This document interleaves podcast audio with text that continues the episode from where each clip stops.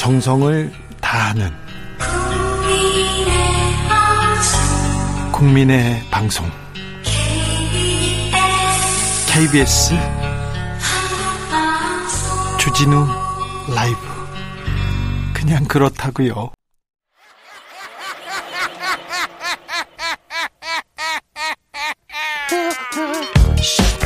발로 뛰는 기자, 탐구하는 기자, 세상의 질문을 마구 던지는 기자, 기자가 본 오늘의 세상 기자들의 수다. 라이브 기자실을 찾은 오늘의 기자는 KBS 김비치라 기자입니다. 안녕하세요. 네, 안녕하세요. 네, 일주일 동안 어떻게 보내셨어요? 네, 이제 뭐 국정감사 계속 돌아가는 거 보느라고요. 네. 일주일이 하루 하루 같았어요. 올 가을은 어떻게 보내셨어요? 올 가을이요? 네. 올 가을이 지금 국정감사, 온 건가요? 겨울인 건가요? 국정감사와 함께 가버렸나요? 그렇습니다. 네. 국정감사 마무리 됐는데요. 네. 거의 마무리 됐는데 참 국감 한번 평가해보고 갈까요? 네, 일단 뭐 언론에서나 뭐 일반 시민분들도 이번 국감 하면은 윤석열밖에 생각 안 나지 않아? 이런 얘기들 너무 많이들 하더라고요. 그렇죠. 네. 그만큼 이제 워낙 법사위 자체에서의 추미애 장관과 윤석열 검찰총장 간의 갈등이 메인 이슈로 자리를 잡았는데 문제는 이 정도의 정쟁이 오갈 수 있다고 한다면 정쟁을 하지 않아도 되는 정책 중심의 상임위에서는 굵직한 현안에 대한 이슈들 나올 게 정말 많잖아요. 그런데 거의 보이지 않아요. 뭐, 뭐 코로나뿐만 아니라 뭐 부동산 그렇고요. 경제 네. 나올 게 정말 많지 않습니까? 네. 그런데 정말 여야 할 것 없이 한 방이 없었다라는 얘기가 나오고 보좌관들 같은 경우는 국회 들어온 이래 가장 재미가 없었던 국감이다. 이런 얘기를 하기도 했어요. 그렇죠. 지금 생각해봐도 류호정 의원 기, 그 기술 탈취, 삼성 기술 탈취 정도 기억나지 다른 건 잘 안 보입니다. 사실 아쉽은 이슈 중에 하나가 라임 옵티머스 사건입니다. 그렇죠. 이게 지금 가장 핫해질 줄 알았는데. 네. 왜냐하면 일반 시민들 중에 피해자가 정말 많고 우리 네. 정말 이거 구제를 못 받는 것인지 아니면 구제 법은 있는 것인지 향후에 내가 혹시 투자 펀드 중에 라임 옵티머스 관련은 없는 건지 그렇죠. 이런 거 그렇죠. 너무 궁금하잖아요. 지금 이자율이 너무 너무 낮으니까 그래서 펀드 산 사람 많거든요. 그리고 피해 본 사람도 많고요. 그래서 야당이 이거 어, 라임 옵티머스 사건으로 조금 공세에 나설 것으로 보였는데 이것도 잘 안 됐어요. 맞습니다. 특히 이제 라임 옵티머스 담당하는 정무위 같은 경우는 이거 관련해 가지고 야당 의원들이 굵직한 의혹 제기들을 할 것으로 예상이 됐었는데 네. 야당 의원들이 국감 기간 동안 라임 옵티머스 관련된 보도 자료 낸 게 10건도 안 됩니다. 진짜요? 네, 그만큼 의혹 제기 자체에도 한 방이 없어서 그리고 좀 기초적인 확인도 안 해 가지고요. 유상범 의원 맞습니다. 있습니다. 유상범 의원 같은 경우는 동명이인의 투자자 명단을 민주당 인사일 수도 있다라고 하면서 공개적으로 흘려서 반발을 사기도 했죠. 근데 거의 동명이인이어서 내놓자마자 내놓자마자 이게 뭐야 이런 소리 들었잖아요. 네. 근데 이제 여당도 책임에서 자유로울 수는 없는 것이 분명히 여당이 이제 금융 사기라고 했다면 이 사기 피해 안 당하기 위한 정책 정도는 어느 정도 나올 수 있을 것으로 예상이 됐는데 어떤 피해 복구를 위해서 어떻게 노력할 것이냐라는 정도의 피감 기관을 상대로 한 질의도 없었습니다. 국민들 네. 입장에선 정말 실망했을 수 있죠. 21대 첫 국감인데 어찌 보면 야당의 시간이 돼야 될 국감장이 그냥 야당의 존재감 미미했고요. 어, 그 다음에 여당은 그러면 우린 잘을 했다 이렇게 얘기합니까? 여당의 평가를 보면 어 한마디로 얘기하면 우린 잘하려고 했는데 네. 저쪽에서 네. 정쟁으로 몰고 갔다라는 그래. 얘기를 합니다. 그러니까 여당에서도 일단 이번 국감이 정쟁으로 시작해서 정쟁으로 끝났다는 거는 인정한 꼴입니다. 예. 대통령 같은 경우도 이제 청와대 수석보좌관 회의에서 좀 이례적으로 이번 국정감사 정치 공세의 장이 된 것 같아서 아쉽다라면서 총평을 하기도 했는데요. 네. 이 얘기를 들은 야당들은 어 너나 할 거 없이 모두 이 국감이 최악은 맞는데 우리는 정책질이나 국감 정상화에 애썼는데 여당이 증인 채택도 안 해주고 정쟁으로 몰고 갔다 이렇게 평가하고 있습니다. 아, 너무 윤석열 때리기에 나서고 그리고 너무 윤석열 검찰총장한테 집중했던 거 아닌가 이렇게 생각합니다. 맞아요. 그래서 끝나 보니까 이게 뭐야 허탈해지는 네. 이런. 그러니까 언론도 어느 정도 큰 잘못을 함께 한 거나 마찬가지죠. 윤석열이란 이름을 넣고 기사를 쓰면 팔리니까요. 사실 그 지상파 메인 뉴스에서도 윤석열 총장이 온 날 나온 보도량 그리고 추미애 장관이 어떻게 답했는지 보도량만 봐도 어 다른 국정감사 이슈에 비해서 정말 이례적으로 많았습니다. 예. 아, 이제 앞으로는 그 두 두 분 이름 안 나왔으면 좋겠는데 상당 기간 계속 보게 될 것 같습니다. 네. 아, 참. 정치부 기자들도 계속 그, 그 기사를 쓰겠다고 합니까?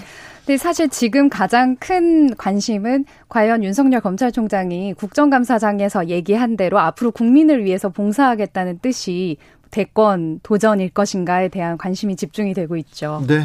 그게 가장 큰 지금 이슈입니다. 가장 큰 관심사입니다. 윤석열 검찰총장의 행보가.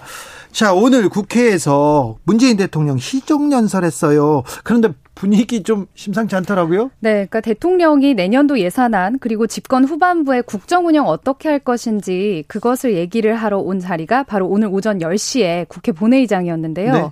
9시 40분쯤에 대통령이 탄 차량이 도착을 하자 이 본회의장으로 향하는 계단에서 국민의힘 의원들이 특검 도입을 요구하면서 뭐 구호를 외치고 시위를 했습니다. 앞에서부터요? 특검법 수용하라. 이게 예. 나라냐. 이제 이런 문구들이 다 적혀 있었는데 네.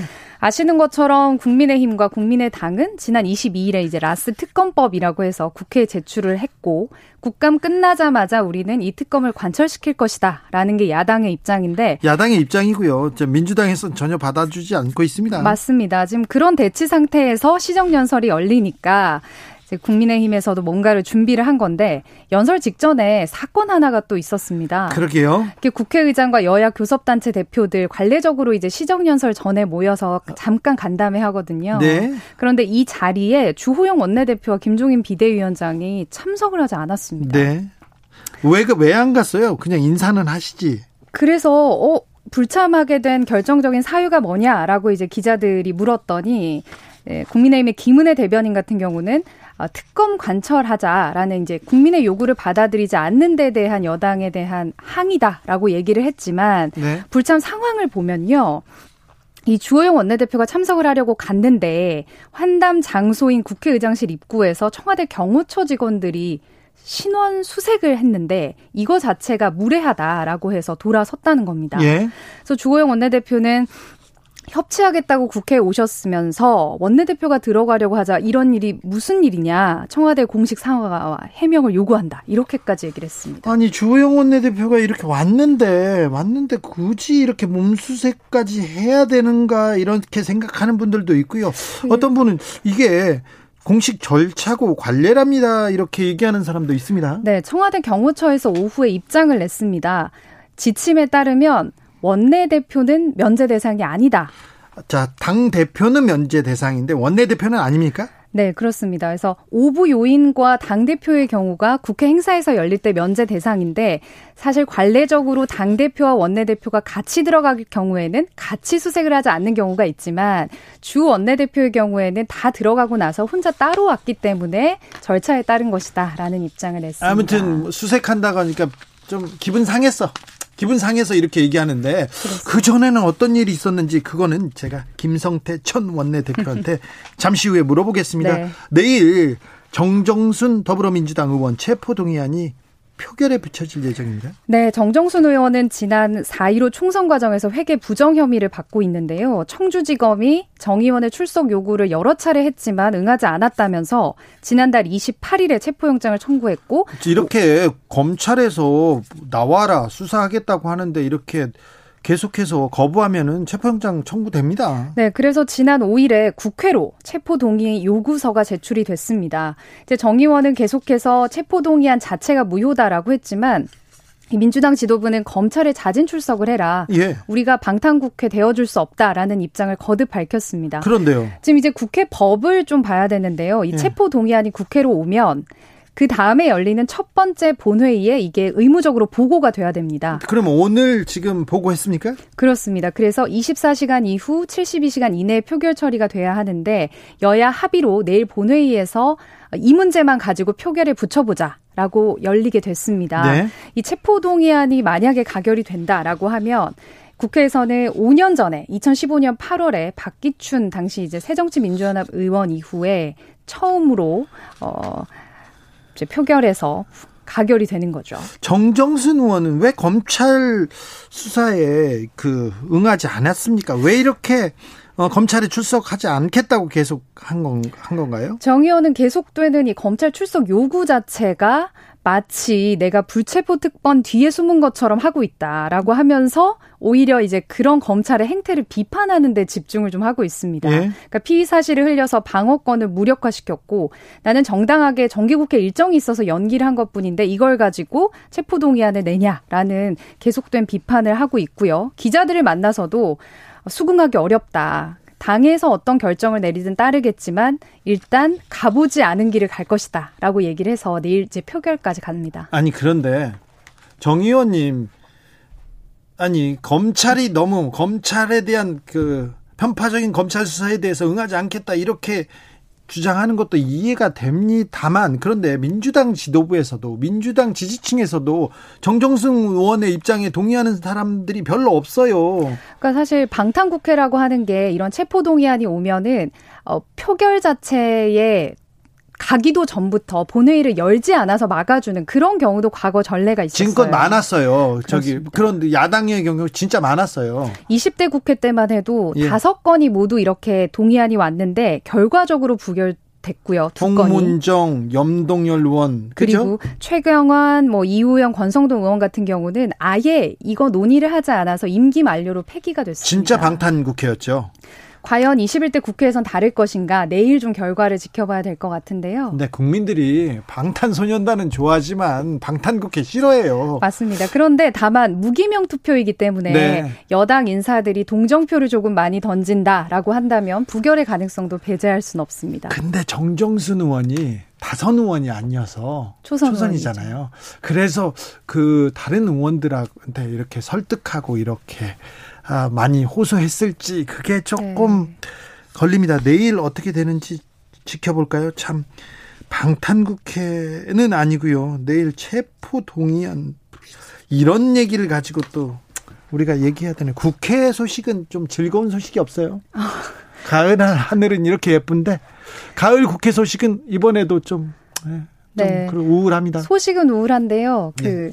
청취자 여러분들께서 국회에 오시면 자유롭게 국회에 있는 수많은 가을 풍경들을 국회 보실 산책, 수 있습니다. 산책하기는 좋습니다. 정말 좋습니다. 네, 알겠습니다. 좋은 정보 오늘 감사합니다. 자, 기자들의 수다 지금까지 KBS 김비치라 기자였습니다. 감사합니다. 고맙습니다. 라디오 정보센터 다녀오겠습니다. 정한나 씨. 정치 피로, 사건 사고로 인한 피로, 고달픈 일상에서 오는 피로. 오늘 시사하셨습니까? 경험해보세요. 들은 날과 안 들은 날의 차이.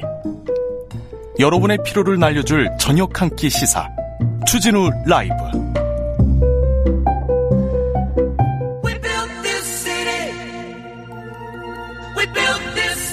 사라진 보수의 가치를 찾겠습니다. 진짜 보수로 거듭 나겠습니다. 그러기 위해서 무너진 보수를 근본부터 재건하겠습니다. 대한민국 보수 재건 프로젝트 보수합시다.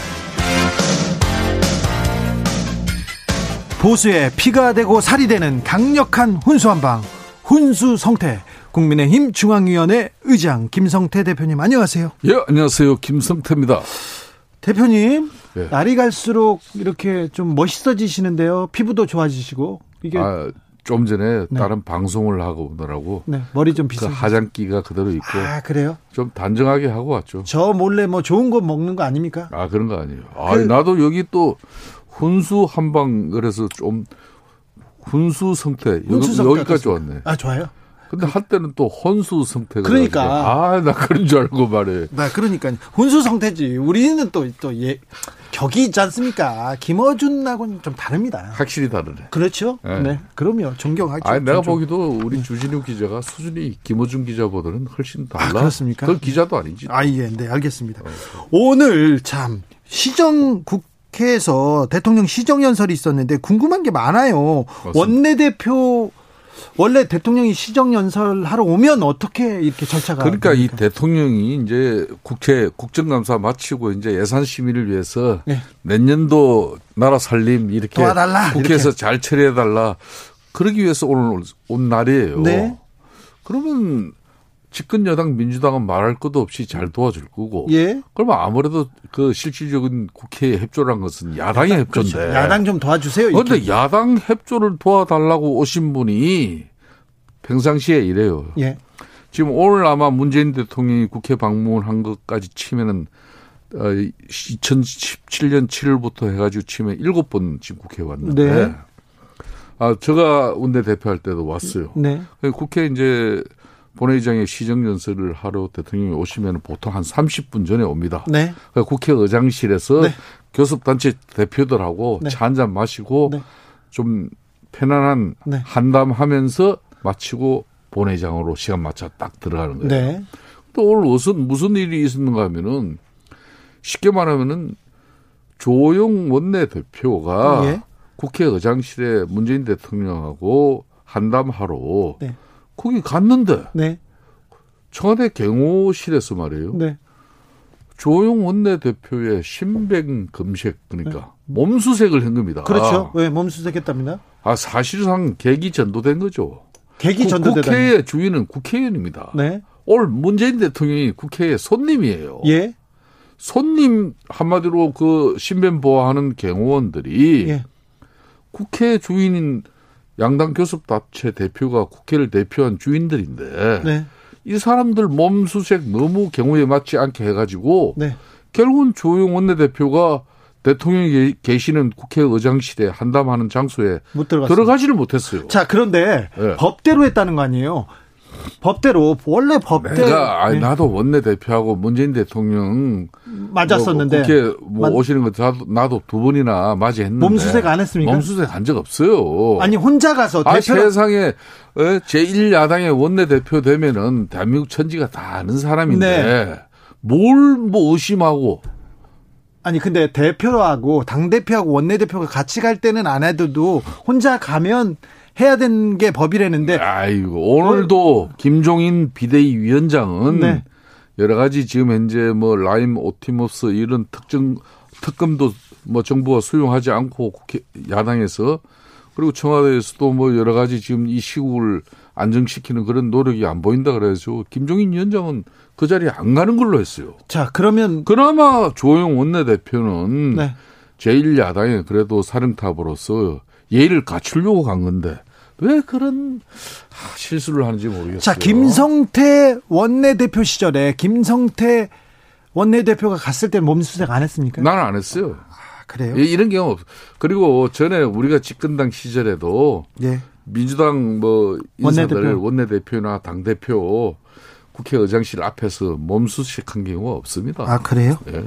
자 의장님 실수한 거예요 오늘. 아 그렇습니까? 그건 깨끗하게 청와대 관계 경호실에서 네. 아 이 부분에 대해서는 뭐 가인 경호를 했다든지 뭐 예. 하여튼 우리가 실수라 그러고 네. 깨끗하게 털고 가는 게 좋아요. 아 그래요? 네. 주미연님께서 그래도 법대로 했는데 그 직원 입장에서 큰일 났네요. 어떻게 합니까? 이렇게 얘기합니다. 어, 조영원 대표께서도 뭐 경호실에 그런 유감 표명 입장이 있으면 뭐 깨끗하게 털고 가고 그렇게 하는 게 낫습니까? 그렇게 하고 가는 게 좋죠. 야. 자, 김도 김종인 비대위 체제 요새 좀 괜찮습니까? 어떻습니까? 당내 분위기? 좀 여러 가지 볼멘 소리가 당 내적으로 많이 나오고 있죠. 예. 그건 아마 당이 지금 당 지지율이 정체되고 있기 때문에 네. 어 그리고 지금 현재 어, 특히 라임 뭐 옵티머스 이런 뭐 여러 가지 특검 주장을 하고 있지만은 민주당이 특검을 수용할 그런 분위기도 안 보이고 네. 또 국정감사에서도 이 국정감사는 야당의 시간인데 제대로 된 한방도 보여주지는 못하고 그렇죠. 뭐 그러다 보니까 어 상당히 많이 지쳐 있죠. 예. 뭐 그런 가운데 어 특히 당내 이런 중진 의원들이 아, 그런 불만의 목소리가 좀 당 지도부에 나오는 게 현실입니다. 그렇죠. 네. 국민의힘에서 이제 라임 옵티머스 사건으로 가겠다, 특검 도입하겠다, 철야 규탄 대회 하겠다고 하다가 취소했습니다. 왜 그렇죠? 예, 어제 뭐 4시에 어총을 시작해가지고, 예. 어, 뭐 아직까지 그런 어, 국정감사 끝나자마자 국정감사에 대한 국민들의 올바른 평가도 있기 전에, 네. 뭐 우리가 그런 어, 집단 행동을 통해서 뭐 전국을 이렇게 변화시키는 모습보다는 좀 더 많은 역할과 노력을 해보자 이런 거예요. 여론이 좀 안 모이는 것 같아요. 좀, 좀 지지세가 좀 없, 없으니까 동력이 안 생긴 아, 저도 개인적으로 좀 비판을 하고 싶어요. 네. 이 국정감사는 야당의 시간인데 예. 역대 어느 정부가 야당이 국정감사 잘 할 수 있도록 순응하면서 협조하는 그런 정부는 잘 없거든요. 그렇죠. 그런 가운데에서도 야당은 한 방을 준비해야 되는 거예요. 네. 그런 걸 뚫으려면은 발품을 많이 빨고 또 어? 전략을 세우면서 그런 자료를 수집하는 그런 정말 처절한 노력 속에서 한 방이 나오는 건데. 그런데 근데 아 이번에 이렇게 국정감사를 하면서 문재인 정부의 그 많은 실기 네. 예? 이 국정감사에서 덜쳐낼 일이 얼마나 많습니까? 그런데 그럼 좀, 좀 역설적으로 봐서 문재인 대통령의 정책이나 그 정치가 그렇게 트집 잡을 게 없는 거 아닌가요? 요 대목에서 우리 주 기자 그 이야기 나올 줄 알았어요. 아니, 그게 질문이. 아, 예. 자, 자, 국민의힘이 잡고 싶어도 잡고 싶어도 못 잡았잖아요, 일단. 아, 지금 뭐 그만큼 이제 방어를 잘했다고 볼 수는 있겠죠. 네. 그 방어의 힘은 아무래도 180석이나 되는 네.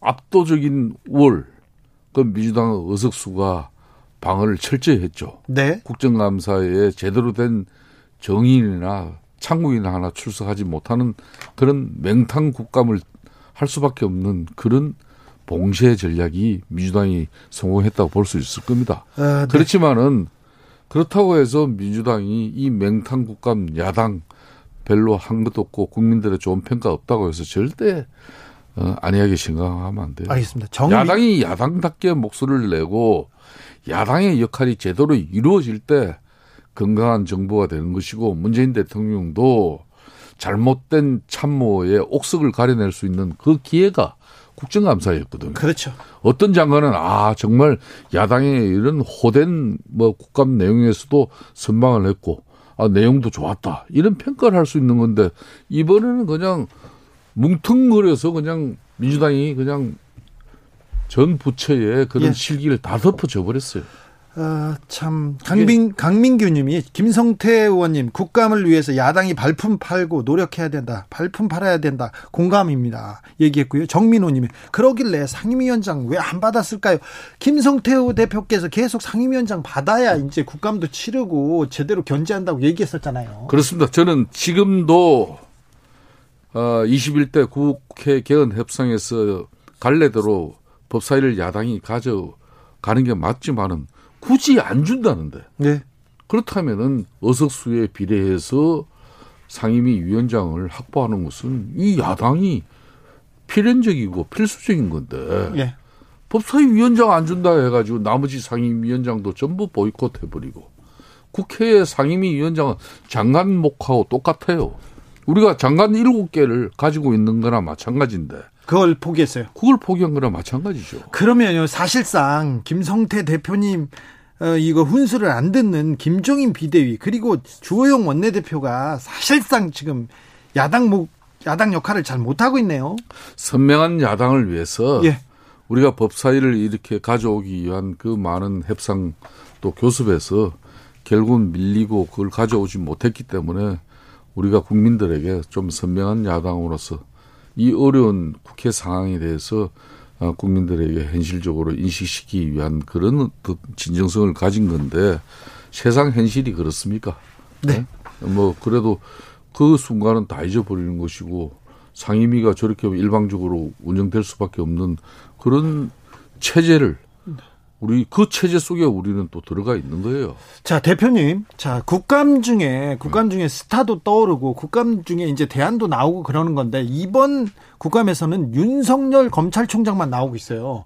대선 지지율이 막 올라간다는 거 아닙니까? 그러면 김성 김성태는 어떻게 하고 다른 후보들은 어떻게 해요? 아, 그러니까 나도 오늘 놀랐어요. 아, 정치 아직까지 뭐 자기 대선에 대끈 어떤 의지를 분명히 하고 있는 정치인도 아닌데. 네. 또 본인이 여론조사 나는 포함시켜 달라고 하지도 않는 빼달라고 했죠. 네. 근데 요 근래 한동안 안 하더니 요 근래 이제 또 설거머니 시작됐어요. 네, 그러니까요. 어, 그런데 그 결과가 그냥 15.1%. 네. 근데 이 수직 상승을 해버렸어요. 근데 이 대선 지지율이 국민의힘한테 도움이 되는 것도 아니잖아요. 그렇습니다. 솔직하게 그만큼 우리가 지리멸렬하다는 거죠. 예. 제1야당인 국민의힘에는 지금 현재 문재인 정권을 견제하고 다음 대선에서 정권을 탈환할 수 있는 그런 카드가 아직까지 국민들 눈에는 보이질 않는다는 거죠. 그렇죠. 그리고 윤석열, 윤석열 그런데 윤석열 검찰총장이 내년 7월 검찰총장 임기를 마치고 꼭 정치를 한다는 보장도 없을 뿐더러 없죠. 정치를 하더라도 네. 국민의힘에 온다는 국민의힘에 온다는 보장도 없는 거예요. 예. 그러니까 윤석열 총장은 그냥 아주 잘 드는 칼을 가진 검사일 뿐이에요, 저 사람은. 예. 예? 그러니까 한때는 적폐청산이라는 그 미명하에 서울중앙지검장 시절에 MB 박근혜 대통령 두 사람을 구속이나 시키고 그 많은 어 MB 정부 또 박근혜 정부 고위층 인사들 예. 쉽게 말하면 손을 본 사람이에요. 이명박 박근혜 전 대통령 구속시킨 아, 그래 요 근래 이제 들어와서 조국 전 법무부 장관부터 해가지고 이제 이 정권에 관계된 사람 수사하고 손을 좀 대니까 지금 추미애 장관부터 해가지고 문재인 정권에서 반발하고 있는 거 아니에요. 그냥 그냥 처음부터 윤석열 총장은 그런 사람이에요. 네. 그런 사람을 검찰총장 시킨 거예요. 네. 그러면 검찰총장으로서 정치적 중립을 가지고 검찰의 독립된 수사를 가지고 네. 이 세상 아, 법치대로 바로 끌고 갈 수 있도록 총장에 그냥 맡겨 놓으면 돼요. 예. 그러면 뭐 야당도 굳이 어? 윤석열 총장에 대해서 뭐 비호한다 소리 들을 필요도 없는 거고 아무튼 우리, 도 죽자 사자 추미애 장관 물러나라 소리 할 필요 없는 거예요. 국민의힘의 위기이기도 해요. 윤석열의 부상은. 어, 뭐 그건 아닙니까? 그걸 꼭 부정할 수는 없는 거죠. 네. 어, 우리 대표님께서 네.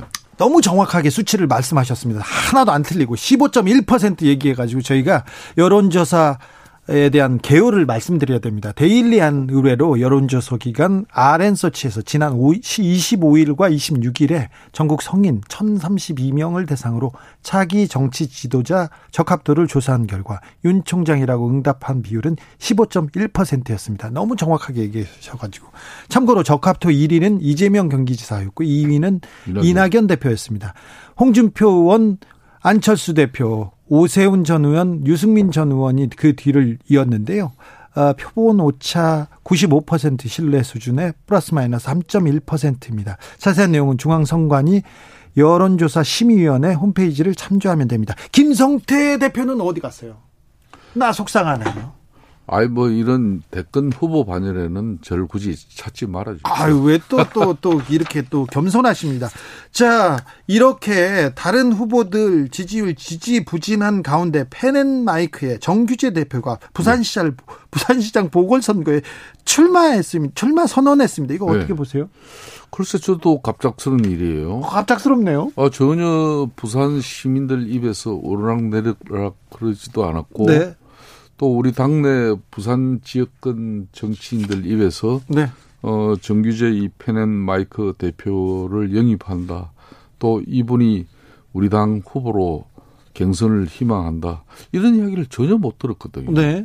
갑작스런 이제 출마 선언입니다. 박근혜 전 대통령하고 굉장히 가까웠던 사이로 알려졌는데, 음, 참 많은 분들이 많은 분들이 내, 내년 재보궐 선거를 노리고 있는 것 같아요.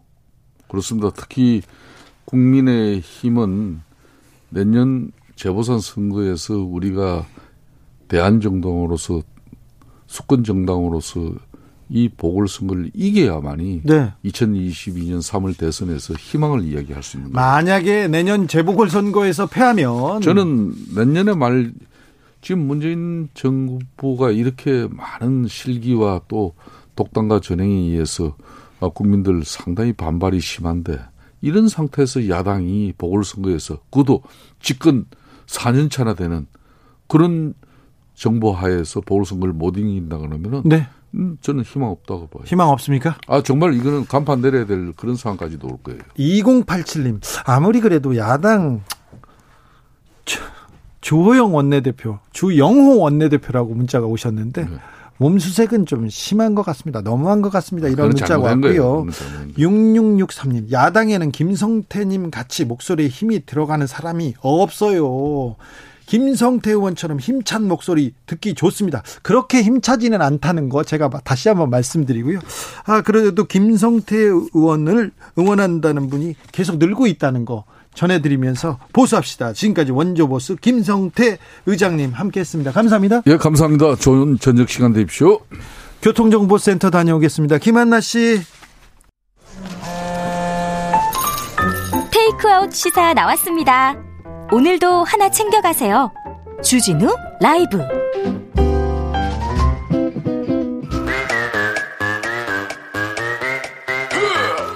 모두 정숙해 주십시오. 재판 5분 전입니다. 재판부 입장하고 변호사들 들어왔습니다. 그럼 사건 번호 1028 오늘의 재판 시작하겠습니다. 양지열 변호사 출석했습니까? 네, 양지열입니다. 박지훈 변호사 출석했나요? 네, 출석했습니다. 두 분 함께 한 자리에 만나는 게 3주째입니다. 그동안 좀 재판이 공전됐어요. 아주 심각하게 생각합니다. 네. 아, 죄송합니다. 죄송합니다. 자, 오늘 1심에서 무죄를 선고받았던 김학일 전 법무부 차관 항소심에서 결과 뒤집혔어요. 깜짝 놀랐습니다. 저는 처음엔 놀랐는데요. 네. 내용을 보니까 네. 별거 아니던데요. 그러니까요. 네. 사실 뒤집혔다는 표현을 쓰기에는 너무 미약하죠, 사실은. 한, 한 하나. 8개 혐의 중에 하나고요. 네. 무엇보다 김학의 전 차관 관련해서 이 뜨거운 논의를 불러 일으켰던 거는 사실은 윤중천 씨로부터 성접대, 그러니까 네. 성폭력이었죠, 사실. 이 부분은 전혀 전혀 반영이 안 된 거예요. 네. 그리고 조심스럽지만 저는 항소심도 뒤집힐 가능성이 굉장히 높다라고 봅니다. 아, 이게요? 예. 음, 그러니까 저는 그래도 의미가 좀 있다는 게 2년 6개월을 했거든요. 네. 금액이 뇌물 금액이 4천여만 원, 4,300만 네. 원입니다. 인정을 하면서 형이 조금 높아요. 네. 판시를 해요. 2020년에 우리 검사와 스폰서 얘기를 하면서 2020년에 그걸 한번 돌이켜 볼 필요가 있다라는 판결 이유도 적으면서 아마 좀 의미가 좀 있는 부분은 그런 부분이고요. 특히 성접대나 이런 부분은 공소시효가 거의 다 지났어요. 네. 검사 잘못이죠. 뭐 법원에서 네. 어쩔, 어쩔 수가 없는 부분입니다. 검찰 개혁 얘기할 때 꼭 이 사건 나와야 그렇죠. 됩니다. 그렇죠. 그래서 면소라든지 또 증거 부족 때문에 무죄가 됐는데 그나마 하나 정도가 유죄가 됐고 또 법정 구속을 한 거거든요. 네. 대법원에서 뭐 저도 뒤집힐 가능성 있다고 봅니다. 어, 있죠, 좀? 그죠? 네, 모든 게, 보입니다. 모든 게, 하여튼 재판이라는 건 정해진 게 없기 때문에 이게 대가성 그 부분이거든요. 네. 그럼에도 불구하고 법정 구속한 거거든요. 예. 그렇기 때문에 저는 의미가 있다고 생각이 듭니다. 박 변호사는 어느 정도 의미를 부여를 하는데요. 저는 반대 의미를 부여하고 싶어요. 네. 검찰의 숨통을 틔워줬다. 그나마. 그렇죠. 예. 그래서 사실 말씀드린 것처럼 윤청 씨 관련은 다 무죄가 나왔고요. 그 다음에 이게 생각 이게 내용을 자세히 들어보면 뭘 4,300만 원이냐면요. 2010년 아 2000년부터 2011년 5월까지 뭐 현금 일부하고 휴대전화비 대나 법인카드비 대나 끌어 모았어 다 있는 거 없는 거 다 긁어 모은 게 4.3 4,300만 원이고 마지막으로 그걸 받은 게 2011년 5월이라서 이걸 다 뭉뚱그려 포괄 일제라서 이거는 그러면 공소시효를 벗어날 수 있다라고 판결 내린 거거든요. 네. 근데 참 원래 제기됐던 그 어마어마한 의혹에 불과하다면 어, 뭐 비교한다면 사실 2년 6개월이 뭐 사람에게 개인적으로 봤었을 때 짧은 기간은 결, 절대 아니지만 어, 저질렀다고 의심받았던 부분에 비하면 너무 미약하고요. 또 이제 박 변호사도 동의한 대법원에서 왜 뒤집힐 것 같다는 말씀을 미리 이미 드리냐면 대가 관계가 있다라는 걸 그 건설업자 최모 씨가 나와서 얘기를 했어요. 근데 판결문에 판결하면서도 뭐라고 얘기를 하냐면 이 최모 씨를 98년도에 형사처벌을 받게 됐었을 때 김학의 전 차관이 당시 특수부 검사를 하면서 좀 봐줬다. 예. 그래서 그때부터 인연이 맺어져서 쭉 일든바 스폰서 관계로 지내왔다라는 거예요. 예. 근데 그때부터 2011년까지 특별한 사건은 없었다라는 거예요. 그러면 대가성 어렵죠. 대가 관계가 어려워지는 거예요, 이게. 자, 그런데 아무튼 뇌물죄로 네. 뇌물죄로 김학의 전 차관이 구속됐습니다. 네. 정준영 부장판사가 뇌물죄로 지금 이재용 삼성 부회장의 재판을 맡고 있잖아요. 그 재판이네요. 예. 그 부장 재판부입니다. 부장이에요. 예, 같은 재판부입니다. 80억 원대 뇌물에 대해서 대법원에서 승계를 위한 뇌물이다 이렇게 확정을 했는데 아, 신기해요. 예. 곧그 판결 선고가 됩니다. 네. 되는데 같은 부에서 부장급들이긴 한데요. 네. 그 고등법원은 부장급들이긴 한데 문제는 이 4,300짜리를 2년 6개월을 했는데 수십억 대를 80억이죠. 80억 대를 과연 어떻게 판결할 것인가? 그렇죠. 귀추가 주목됩니다. 뭘 귀추가 주목돼요? 집행유예 정해진 거 아니에요? 아니죠. 4,300만 원의 징역, 징역 2년 6개월인데요. 그래서 뭐 좀, 좀 이따 얘기를 하겠지만, 뭐, 사무법칙이 적용될 가능성이 높아 보이긴 합니다. 아니, 4,300만 원이지만, 검사, 이게 판결하면서 엄격하게 얘기를 했잖아요. 박 변호사 그렇죠. 얘기한 것처럼, 검사가 이런 행동을 해서는 안 된다. 네. 네. 그러니까 엄벌을 쳐야 된다. 근데 이재용 부회장은 본인이 받은 게 아니라 준 거잖아요. 네. 네. 억울하죠. 왜요?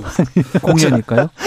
그렇게 볼까 같다란 얘기예요. 아, 그런가요? 네. 그런가요? 너무 좀 재판 앞으로 열릴 재판에 대해서는 저는 정준영 부장판사가 음, 뭐잘 판결을 하리라고 음, 믿어 의심, 의심이 돼가지고 죄송합니다. 1885님 정준영 네. 판사가 김학의를 잡아 넣었으니 이재용은 풀어주겠다는 신호를 보낸 거라도 봐도 됩니까? 양재 변호사님? 아니 그렇게까지 연결시키지는 마세요. 그거 네. 그두 개를 연결시키지는 그렇게 마시고요. 판결하면 안 된답니다. 네. 그러니까 정준영 부장이 뭐 무조건 그런 건 아닙니다. 그, 그 서울 고, 등법원의 이제 부장이거든요. 많은 사건을 다루다 보니까 또 그런 어떤 우리가 뭐 원하지 않는 아, 우리란다. 일반인이 이해할 납득이 어려운 그런 판결 좀 있는 거고 또 납득될 만한 판결도 있는 거고 또 그렇게 보는 게 맞지. 이게 그 같은 부에서 김학이 취하고 이재용을 풀어준다? 그렇게 음, 해석할 수는 없는 아니에요. 겁니다. 그러니까 박 변호사가 얘기한 것 중에 음. 또 뼈가 있어요. 뭐냐면 보통의 경우에는 공정하게 판결합니다. 저는 뭐 99%의 저도 저도 그렇다고 믿는, 봅니다. 믿습니다. 네, 예. 그런데 99%까지는 아니고요. 네. 가, 가끔 네. 요거는 정말 이상하다라는 네. 부분들이 생긴다 이해할 수 없는 저희 법조인들도 이해할 수 없는 변호사들 어, 이해하기 어려운 네. 네. 이금 있죠. 이금표님이 정준영 판사 믿어 의심이 든다 이런 얘기도 문자를 주셨습니다. 자 그리고 다음 재판으로 넘어가겠습니다. 내일 이명박 전 대통령에 대한 법원의 최종 판단이 나옵니다. 어, 갑작스럽게 선고 날짜가 네, 선고 날짜가 잡혔어요. 지난주에 갑자기 네.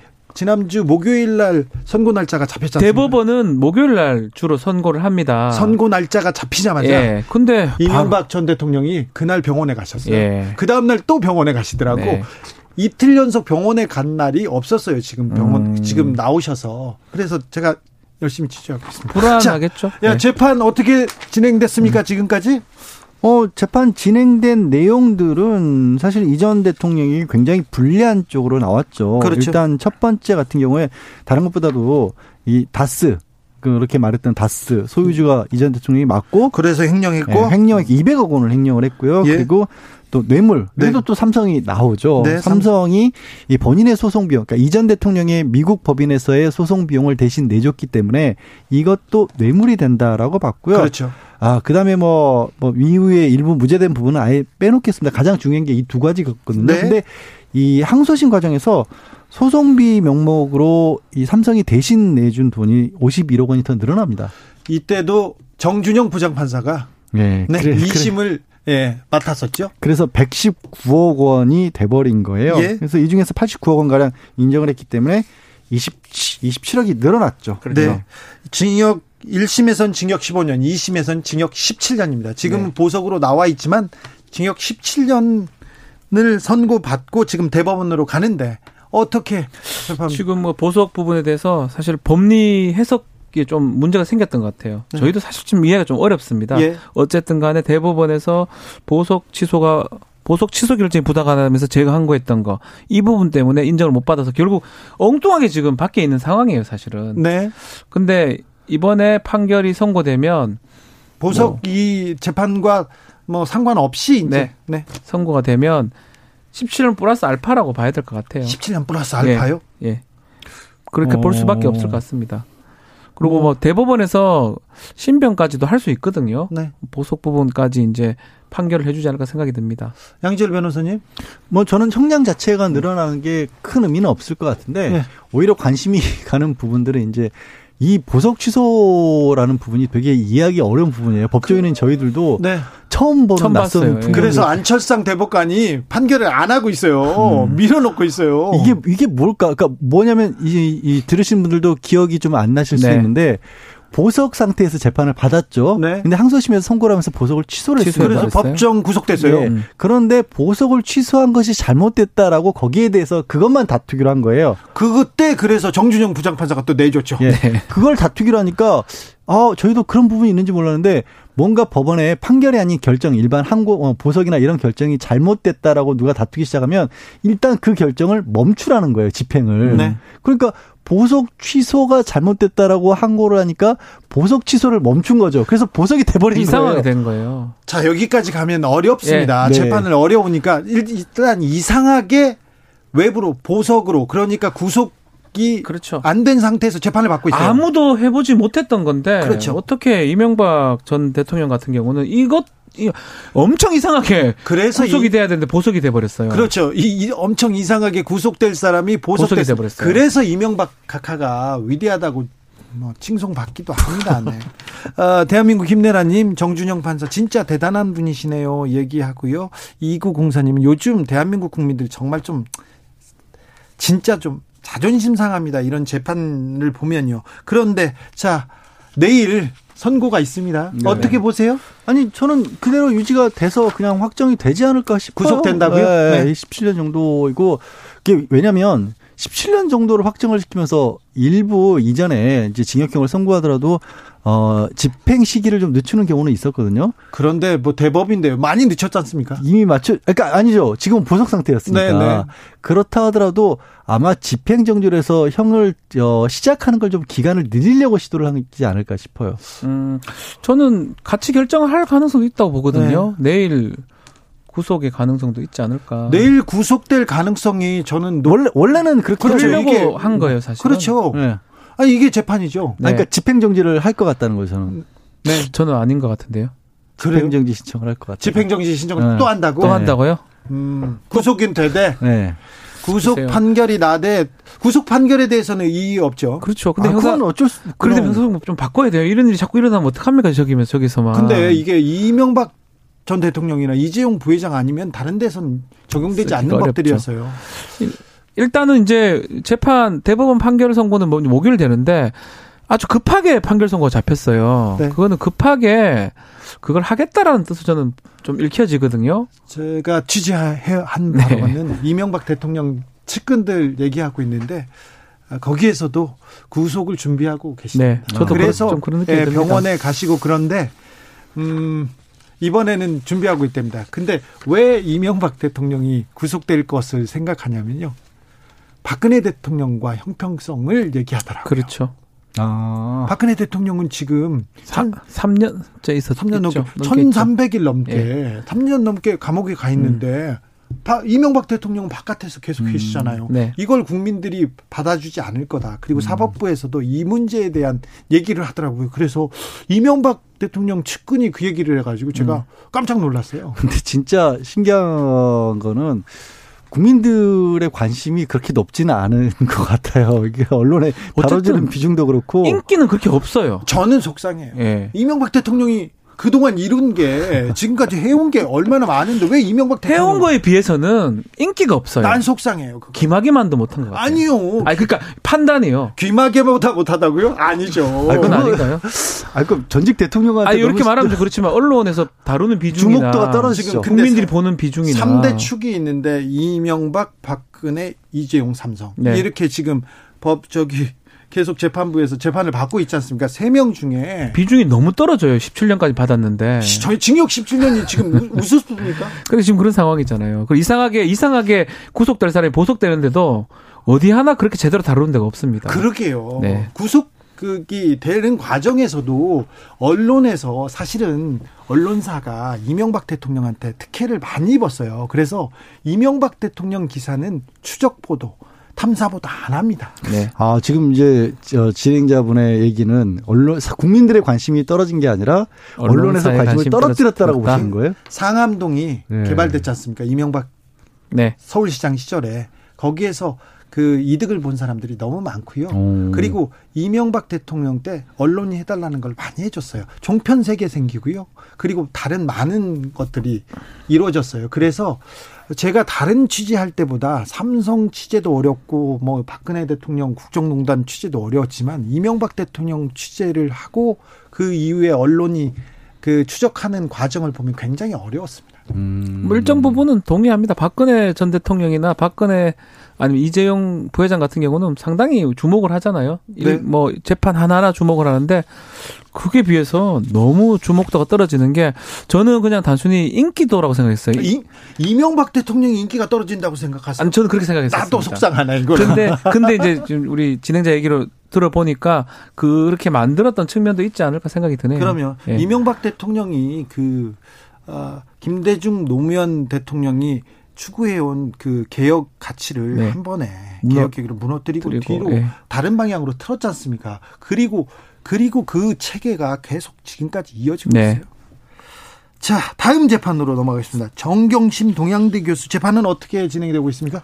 이제 거의 끝나 마무리입니다. 그러니까 예. 서중 조사라 그랬어요. 예. 그러니까 서류로 나와 있는 것들, 그러니까 여기서 서류로 나와 있는 것들은 그 증인의 그러니까 지 참고인 진술을 받은 것들 말고 예. 증인 신문 같이 이렇게 법정에서 직접 들어줘야 되는 거 말고 그냥 다른 증거 서류들 있죠. 예. 이런 것들은 그냥 동의 절차가다든가 법정이 가지고 나와서 이게 어떤 의미인지 설명하고 거기에 대해서 각자 얘기하는 정도만 남았거든요. 거의 마무리 절차라고 네, 마무리라고 해야 돼요. 내일입니다. 29일 날 오전 10시인데 아마 내일 재판하면 결심을 하지 않을까 저는 조심스럽게 생각이 됩니다. 음. 만약에 혹시나 좀 쟁점이 남으면 하루 정도 기일을 더 잡을 것 같고요. 네. 내일이 33차 공판입니다. 그러면 11월 말 아니면 12월 초에 12월 초에는 초에? 선고가 난다는 왜냐하면 거죠? 이 재판부가 또 변경 여지가 또 있기 때문에 네. 12월 안에 12월 초에 판결 선고가 될 가능성이 아주 높습니다. 네, 지금. 12월에는 선고가 날 가능성이 매우 큽니다. 네. 근데 참 희한한 게요. 이것도 어 34회를 재판을 해 가는 동안에 많이 됐네요. 진짜 많이 했습니다. 그 많이 했는데 원래는 현재 이 재판부로 넘어갔던 이유가 배당이 됐던 이유가 경제사범이라는 쪽에 무게중심을 뒀었던 예. 거거든요. 그러니까 사모펀드 의혹과 관련된 부분이었어요. 그런데 사모펀드 의혹은 거의 다루지 않고 이게 별로 재판 얘기가 다뤘어요. 나오지 예. 않았고 주로 나왔던 부분이 이제 입학과 관련된 학사 비리와 관련된 그렇죠. 부분들이 나왔었고 마지막에 활용 점정이 저는 이제 표창장 부분이었다고 네. 보는데 표창장 시연이라는 걸 지난주에 했었거든요. 네. 그 부분이 아. 좀, 아, 저는 이게 도저히 이해가 잘 안 되는. 박지훈 변호사, 근데 컴맹인 사람은 3천, 아니, 5, 5년을 줘도 이게 네. 위조가 안 되고 컴퓨터를 잘하는 사람은 5초만 해도 만들 수 있는 거 아닌가요? 그렇죠.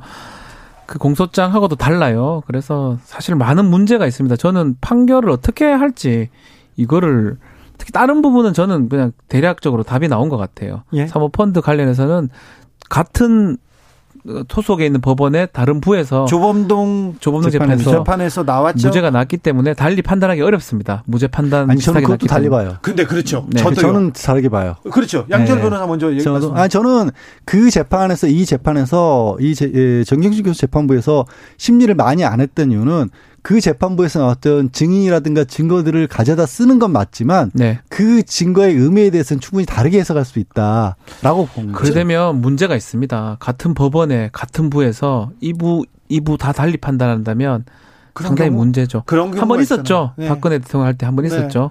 주심 박성수 그 재판장이 네. 굉장히 좀 어, 깐깐하게 보고 계신데 저는요 취재했잖아요. 네. 검찰 취재했는데 검찰에서는 어, 표창장은 물론이거니와 사모펀드에 대해서도 유죄가 나올 것이라고 거의 확신하더라고요. 근데 아까 이제 박, 저, 박 변호사가 표창장과 관련해서 왜 헛웃음을 좀 터뜨렸냐면 이 사실 표창장 시연을 그러니까 검찰이 공소장에 써놓은 대로 한번 법정에서 한번 그렇게 위조하는 걸 보여줘라, 보여봐라라고 재판부가 음. 요구를 했는데 검찰이 들고 나서 했던 게 너무 어설펐어요. 네. 너무 어설프 만들어 놓고 갖고 갔어요. 네.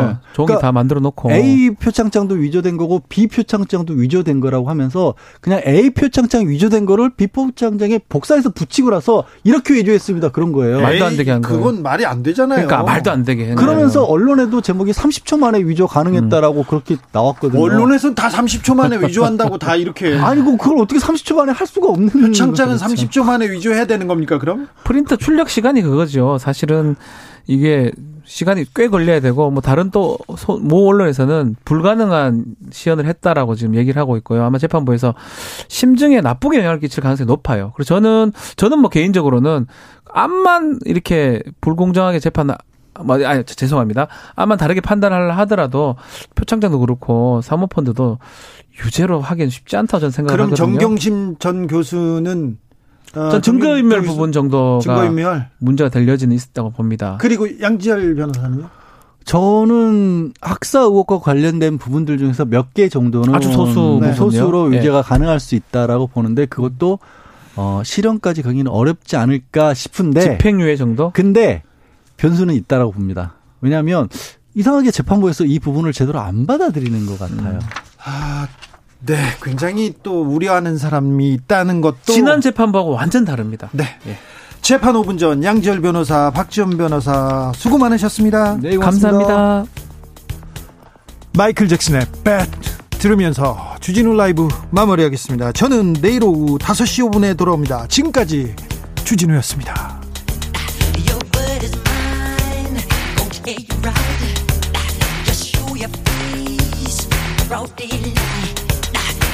feeling